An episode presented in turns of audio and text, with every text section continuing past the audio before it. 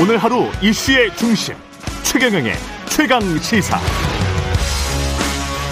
네, 2부에서는 국민의힘 이준석 대표 만나는데요. 검찰 수사권 폐지 현안부터 지방선거 인수위 현안들까지 다 좀 짚어보겠습니다. 대표님 나오셨습니다. 안녕하십니까? 네, 안녕하십니까. 예.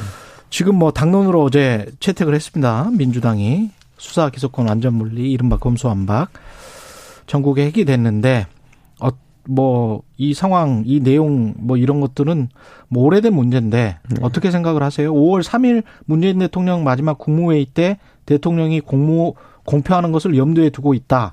이게 지금 윤호중 민주당 비대위원장의 이야기인데요.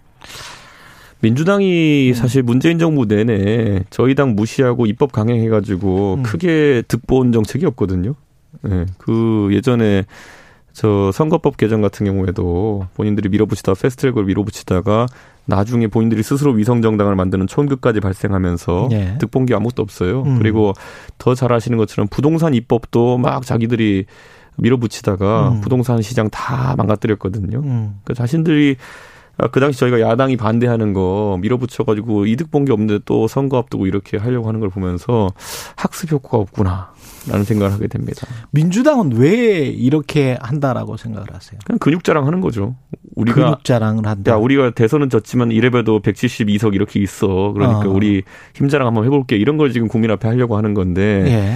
저는 이런 생각을 해요. 아무리 이번에 0.7%라는 박한 그 선거 결과 차이가 나왔다고 하더라도 음.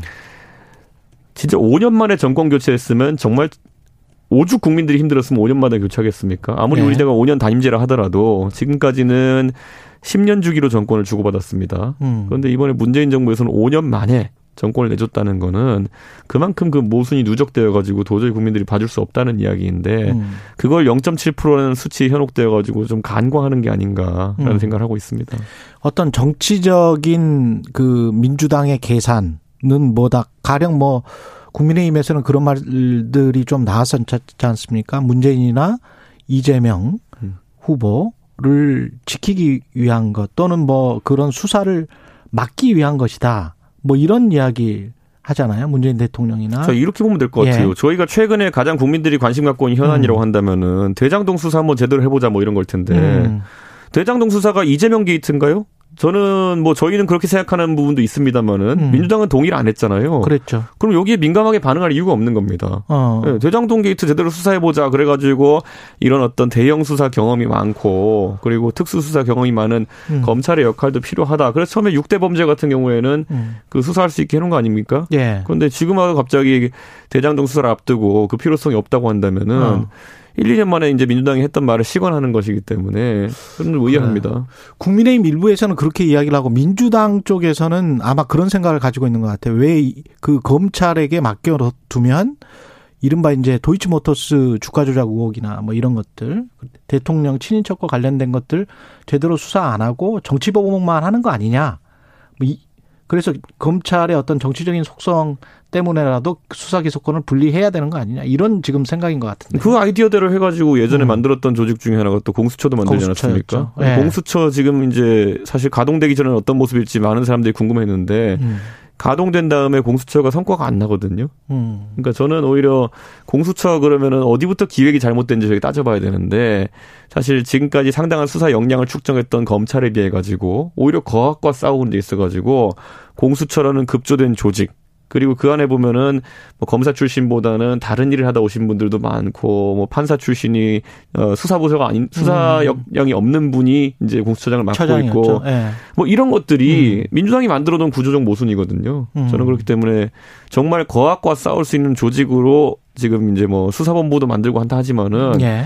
당장 윤석열 당선인 같은 경우에도요 검찰총장 시장의 청문회 발언이라는 걸 보면은 수사권을 분리하는 것 자체는 그렇게 반대를 안 했어요. 근데 이게 그렇죠. 장기 과제로서 우리가 수사... 자유한국당 시절에도 사실은 권성동 의원이나 아니 그러니까 뭐, 예. 수사 역량이 중간에 비지 않게 음. 굉장히 뭐 전환이 된다 해도 smooth하게 하는 게 중요한 것인데 음. 지금 민주당은 무슨 문재인 정부 마지막 국무회의에서 이걸 올리겠다 이거는 어 기획된 그냥 쇼에 가까운 이야기죠. 음. 사실 5월 3일까지 뭐가 준비됩니까? 준비되는 게 없다. 준비되는 건 없고 문재인 대통령 퇴임하는 시기라는 그밖에 없거든요. 예. 그러니까 저는 너무 이제 좀 뭐 번갯불 콩 구워 먹듯이 이렇게 해가지고 민주당이 재미 본 적도 없고 이번에 네. 재미 볼 일 없을 겁니다. 네. 절차는 어떻게 됩니까? 이게 가능은 합니까? 민주당의 주장대로. 그러니까 이거는 뭐 패스트트랙 이런 것 때문에 중요한 건 아니고요. 예. 필리버스터를 중단시킬 수 있는 의석이 있느냐. 그렇죠. 이제 180석의 문제인데 예. 민주당이 지금 172개 정도 가지고 있고 의석을 그리고 친여성향 무소속 그러니까 친야성향 무소속 이제 예. 예, 민주당이 제명당한 분들 음. 한 세네 분들 계신 것 같고 거기에 뭐 기본소득당, 시대전환 이렇게 해가지고 합치면은 그리고 의장님까지 하면 한두 개 정도 모자란다 이런 얘기인 것 같은데. 예. 이렇게까지 할 만한 사안이냐에 대해 가지고는 국민들이 궁금해 할 겁니다. 그러면 국민의힘은 필리버스터 분명히 하긴 하겠죠. 만약에 국회 본회의까지 올라온다면. 저는 당 대표로서 우리 의원님들의 필리버스터를 독려할 겁니다. 만약에 하게 되면. 음. 예, 저는 원내가 아니라서 밖에서 응원만 하겠지만은. 예. 제가 만약 했으면 제가 한 100시간 했을 겁니다. 이 예. 예. 뭐 그렇게 충분히 하고도 남을 역량이 네. 있으시니까 네. 그건 가능한데 가령 이제 5월 3일인지 4일인지 그렇게 임시국회가 끝나 버리면 네. 그 다음 날또 네. 열어서 네. 통과시키면 그만이다 뭐 이런 이야기를 하더라고요. 그렇죠. 그러니까 회기가 음. 종료되면 사실 그 필리버스터도 종료되고 그렇죠. 그러면 이제 네. 그 임시국회 종료되면 이제 종료되고 그리고 그 다음에는 그 안건을 무조건 첫 번째로 항정해서 처리하게 되어 있거든요. 그렇죠. 네, 그게 국회 선진화법에 이제 들어있는 내용인데 어 그러니까 뭘 그래서 뭘 얻으려고 하는 거냐. 이게 음. 결국 입법이라는 거는 국회에서 하는 것 같지만 그래도 많은 국민의 동의를 얻어내야 되는 거고 이런 무리수 들려면 설명을 해야 되는 것인데 네. 이 검수완박이라는 거 어. 이것의 목적이라는 것이 결국에는 대형 비리 사건에 대한 수사를 회피하려고 하는 것이냐라는 음. 그런 저희의 지적에 대해서 답을 하기 어려울 겁니다 민주당. 예. 그래서 이제 검수완박 그래서 제가 어제부터 지민완박이라고 얘기하거든요. 지민완박은 뭐예요? 지방선거 민주당 완전 박살난다. 네. 이게 제가 이 여론전을 못해서 안 하고 있는 게 아니라 민주당이 예. 설마 지금 이걸 할까 이런 생각 때문에 제가 기다리고 있었거든요. 아 설마 할까? 예, 네, 오늘부터 지민 완박. 예, 진짜 예. 지방선거 민주당 완전 박살날 겁니다 이러면은. 예. 이태규 의원이 지금 인수연직 사퇴를 했는데 네. 이게 어떤 뉘앙스가 있는 거예요? 어떤 의미가 있는 거예요? 저도 뭐 이제 인수위에서 네. 인수위에 뭐 저랑 친분 있는 분들 음. 관계자분들이 음. 어제 상황에 대해서 그제 상황에 대해서 설명을 좀 하시더라고요. 근데 저는 이건 이태규 의원이 음.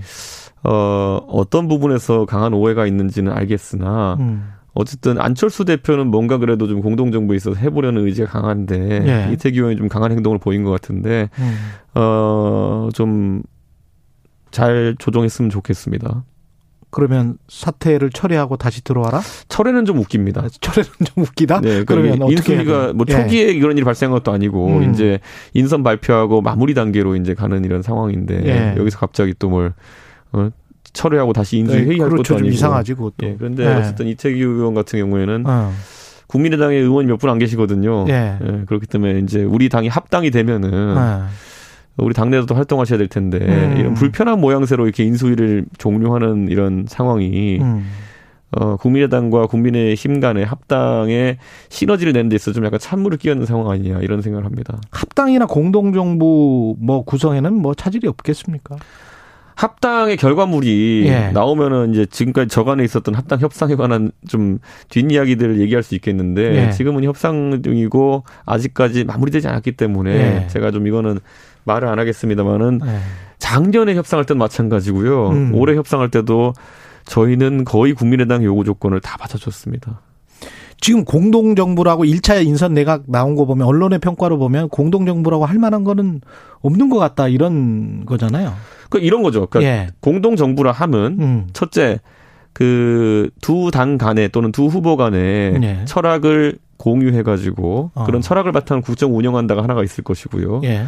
두 번째로는 자리를 나눈다라는 얘기가 있겠죠. 그렇겠죠. DJP 때는 두 개가 다 됐죠. 어, 예. 왜냐하면 DJP 때는 사실 오래 전부터 협상을 하고 음. 고민했으니까요. 근데 이번에 같은 경우에는 안철수 후보가 선거 막판에 그것도 투표용지 인쇄가 된 다음에 출마 포기를 하면서 이제 그때 이제 진행된 것이라서 선거 음. 한 3, 4일 앞두고 진행된 거거든요. 예. 네, 그래서 저는 이번에는 그런 어떤 접점을 만들고 인사 교류를 할 시간은 별로 없었다. 어. 그렇기 때문에 그때와는 좀 다른 양상의 얘기 되는 거고 사실 DJP라고 하면은 연합 정부 또는 공동 정부란 말이 어울리겠으나 음. 지금의 국민의당과 국민의힘 같은 경우에는 그렇게까지 하기에는 그간의 교류가 좀 적었다. 예. 이렇게 말씀드리겠습니다.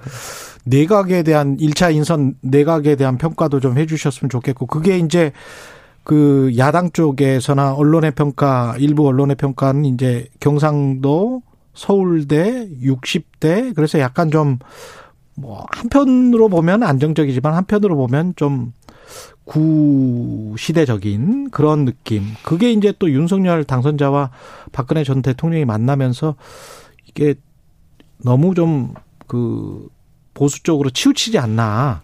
그런 느낌은 어떻게 생각하세요? 우리가 음. 그러니까 국정 운영이라고 하는 것은 음. 모양새를 좋게 하는 것도 중요하지만은 실제 성과가 나오지 않으면은 가장 힘들어하는 건 국민들입니다. 음. 지금 이제 뭐 남성들이 많다 아니면 뭐 영남 사람들이 많다 뭐 음. 50대 60대가 많다 이런 지적들을 하면서 네. 인사의 다양성이 부족한 거 아니냐는 지적을 하지만은 문재인 정부는 역대급으로 장관의 다양성을 많이 갖고 왔던 정부입니다. 예. 비외시 출신을 일부러 외교부 장관 음, 만들어 보고요. 예. 교육 경력이 없는 교육부 장관을 만들어 보고요. 예. 예. 여성이라는 이유로 음. 그리고 국토에 대해서 국토부 업무에 대해서 무슨 전문성인지 아, 모르겠지만은 김현미 여성이라는 이유로 국토부 예. 장관 만들어 봤고요. 예. 그리고 법관 생활 그만두고 정치한 지 오래된 정치인 법무부 장관을 만들어 봤고요. 예, 추미애 장관. 예.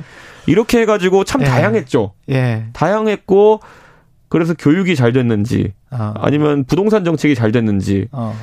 비외시 출신 일부러 외무고시 출신을 배제했더니만은 4강 외교가 잘 됐는지 어. 아니면은 그 많은 사람들이 우려하던 사람을 법무부 장관 앉혀놨더니만은 검찰 관계가 잘 됐는지 그래가지고 결국에는 검찰총장이 본인들이 임명 검찰총장이 상대당 대선 후보가 되고 그 사람이 대통령이 된 상황까지 발생했다. 음. 그러니까 그 다양성 한번 해보려다가 문재인 정부는 국민들을 위해서 봉사해야 될 장관들을 그냥 컨셉 인사하고 음. 국정을 혼란에 빠뜨린 겁니다. 음. 네, 저는 그렇기 때문에 문재인 정부의 그런 어떤 파격 인사 음. 또는 쇼맨십 인사에 대비해 가지고 윤석열 정부는 그 폐해를 너무 잘 알고 있기 때문에 그 분야의 전문가들 위주로 인선을 하려고 하는 것이다. 내실 있는 인사다. 그렇죠. 예.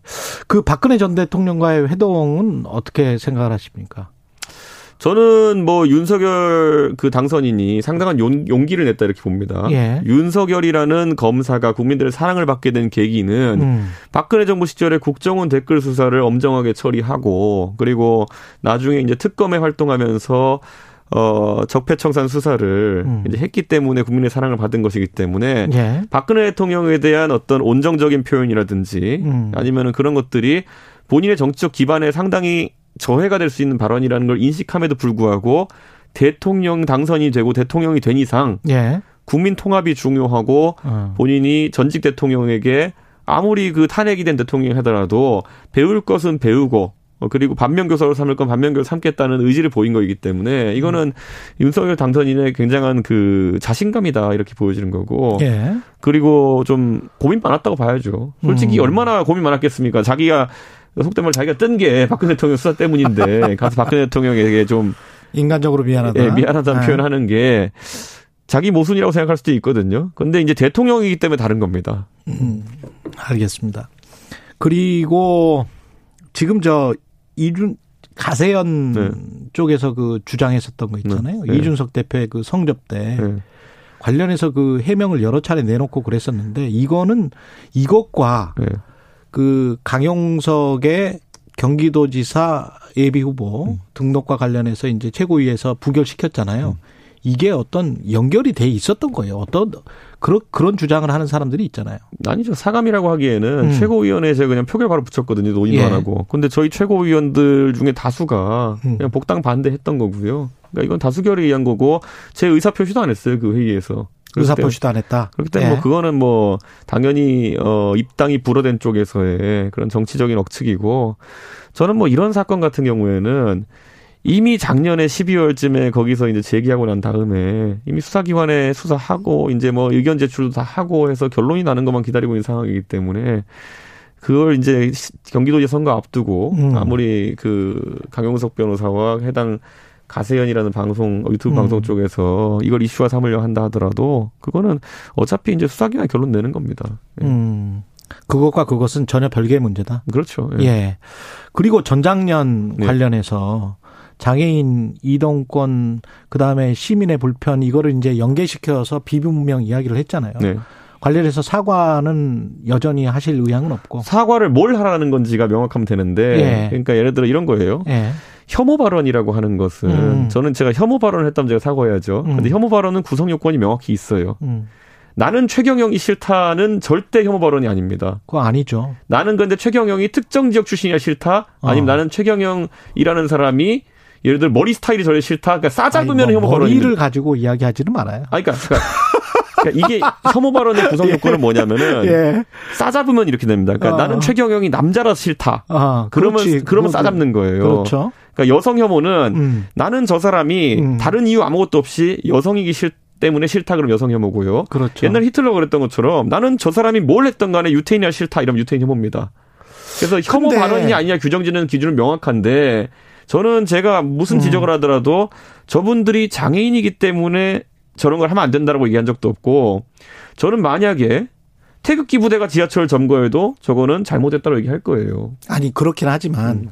그걸 장애인과 비장애인을 이 나눠서 이야기를 하고 뭐 시민들의 불편을 이제 강조를 하면서 했던 게 거기서 조금만 더 나가면 나치나 극우들이 했던 장애인 뭐 장애인을 죽여버리려고 했고 실제로 음. 죽였지 않습니까? 음.